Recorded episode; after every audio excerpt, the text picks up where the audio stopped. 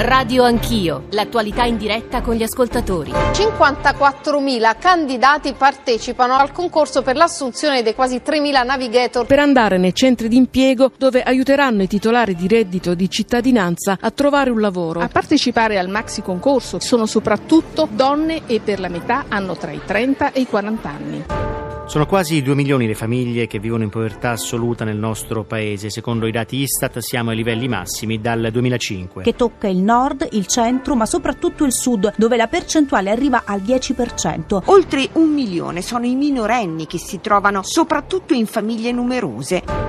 Io non mi vergogno del Partito Democratico, anzi sono orgoglioso. Può anche essere che si debba riorganizzare un campo superando l'idea di un partito unico. Il PD, guarda, è nato per mettere insieme i pezzi e gli altri partiti. Io leverei Twitter a metà dei dirigenti del Partito Democratico. Quella della segreteria da parte di Zingaretti personalmente a me non è piaciuta. Sono contento quindi che il Partito Democratico ha ritrovato, pur in una ricchezza del dibattito, l'unità ora per combattere.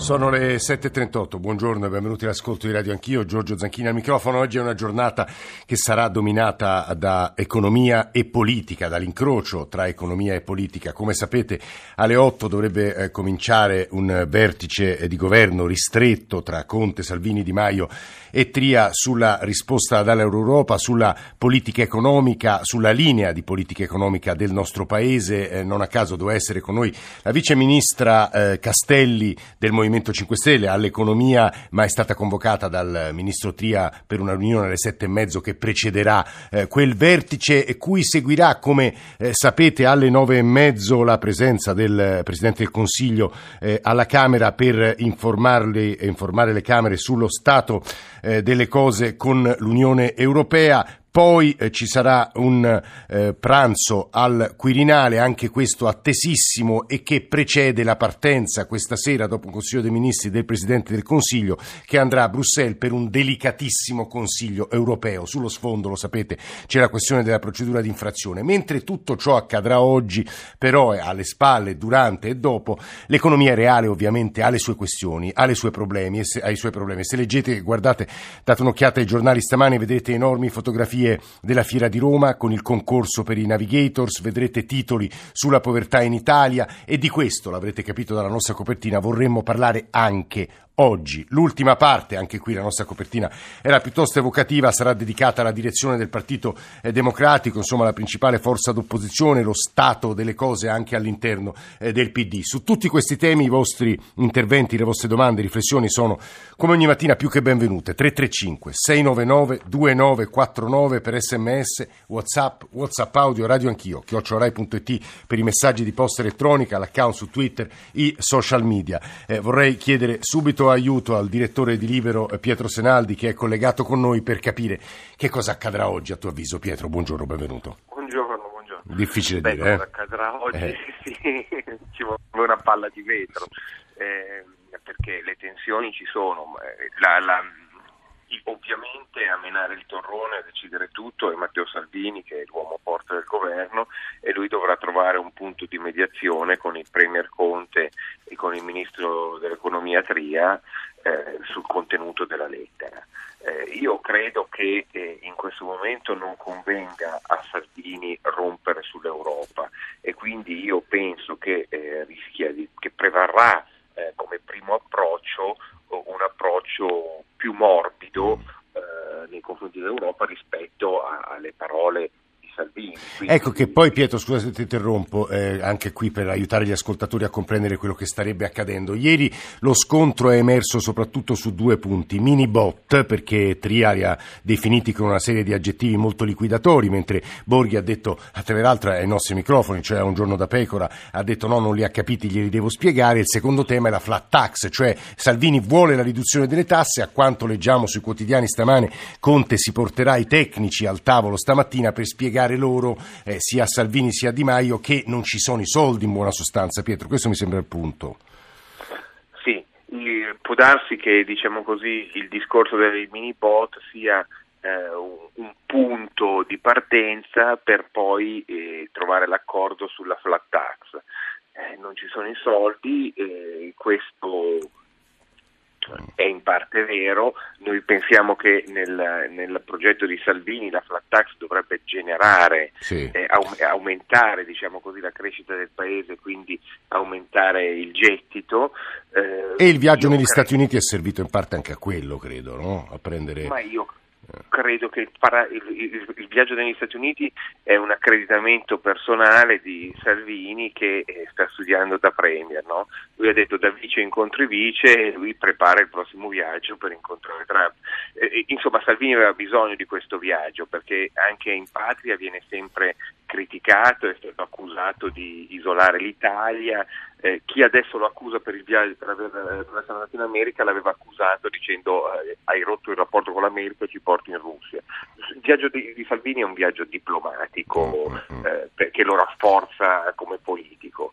Io credo che sulla flat tax lui non possa diciamo così, deflettere, eh, si troveranno i soldi tagliando le detrazioni e le deduzioni. Quindi a avviso si troverà un compromesso, un'intesa. Sì, e applicandola ai redditi più bassi, mm-hmm. magari rinunciando agli 80 euro, no? Sarà un gioco, secondo me si prenderà da una parte per mettere nell'altra, ma io non credo che questo contribuirà molto a diminuire la pressione fiscale. Certo, diciamo così, se si riduce la giungla delle detrazioni e delle deduzioni per mettere direttamente più soldi nelle tasche eh, di chi lavora è un segnale, questa è la la linea che segue la Lega.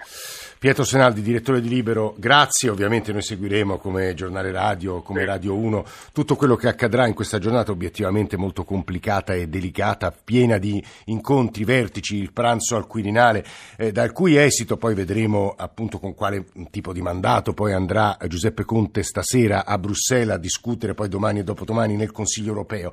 Nel frattempo eh, l'economia reale, il paese reale si muove, vi dicevo, le pagine dei giornali giornali nominate, eh, dominate dalle fotografie degli hangar della Fiera di Roma con migliaia di aspiranti navigators, eh, precari e governatori nemici, la fatica, la fatica di essere navigator, professione navigator, gli aspiranti navigator. Ci stanno ascoltando Cristina Greco, che è la coordinatrice della Commissione Lavoro della Conferenza delle Regioni e anche assessore al lavoro della Regione Toscana, e Walter Passerini, un collega, editorialista della stampa, grande esperto di economia e politiche del lavoro. Però prima ascoltiamo di nuovo il paese reale, tutte quelle donne e uomini che ieri sono andati a cercare di passare il concorso per diventare navigators. E Nicole Ramadori è andata alla Fiera di Roma.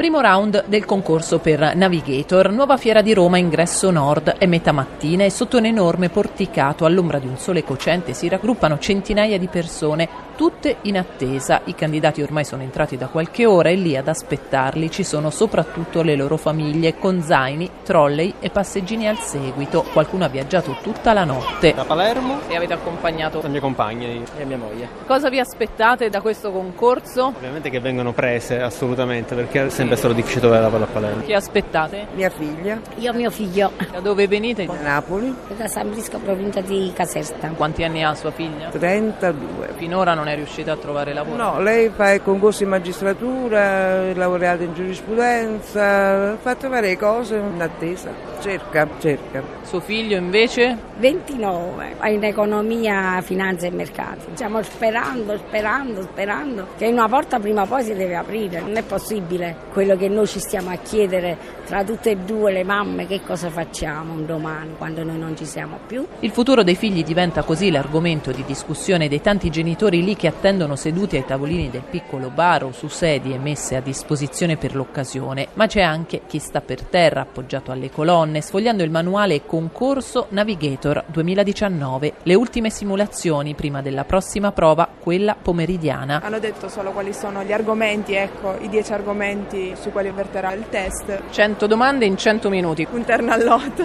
Posso chiedervi da dove venite? Provincia di Catania. Sicilia, provincia di Catania. Sicilia, Palermo. Anni? 30. 30. 38. Tutte in cerca di lavoro, immagino. Sì, sì. Mi aspetto qualcosa di nuovo sicuramente. Io sono laureata in psicologia, ho sempre fatto clinica. Quali sono le vostre aspettative? Trovare lavoro. Ho qualche lavoretto, ma è da tanto che cerco un lavoro un pochino più stabile. Sono sarda, ma vivo a Torino. 30. Anche tu in cerca di lavoro? Io lavoro, però con contratti saltuari, collaborazioni. Non che questa figura sia un lavoro certo a lunga durata, però sono sempre comunque delle esperienze. In bocca al lupo. Bocca al lupo. Sono quasi le 13. Dal retro del padiglione cominciano ad uscire la spicciolata i partecipanti alla prima prova. Da Roma e ho 40 anni. Io ne ho quasi 46 e vengo dalla provincia di Livorno. Gioia Tauro, Calabria. Da Padova. 30 da Palermo. Da Roma. Io ho 37 anni, vengo da Firenze. Quasi 39 a settembre e vengo da Capri. Tutto organizzato alla perfezione, devo dire. Era molto informatica, reddito di cittadinanza, tutto tranquillissimo. Soddisfatta quindi? Sì, sì, abbastanza. Hanno detto comunque nei prossimi giorni usciranno i risultati. Tutto bene, è andato tutto abbastanza bene, abbiamo aspettato un bel po' perché comunque dovevano organizzarsi. Abbiamo iniziato tutti contemporaneamente, divisi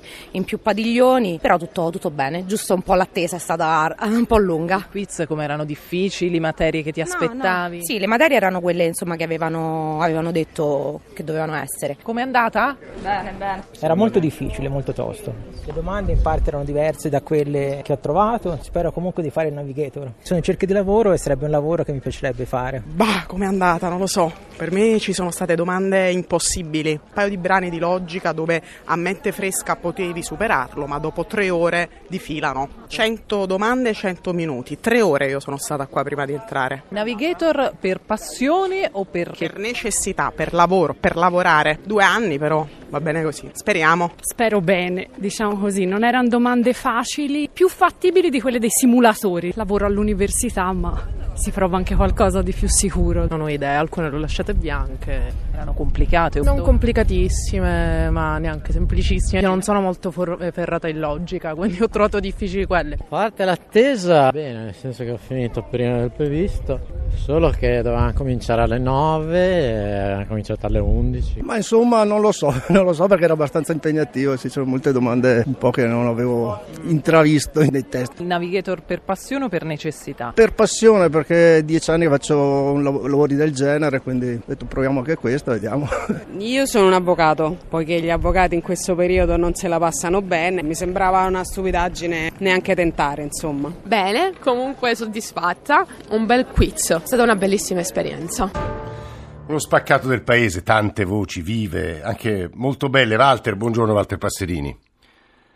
Walter, ci senti? Sì, pronto, che... buongiorno. Buongiorno a te Walter. Che ci dicono tutte queste storie, queste voci, queste speranze, queste domande?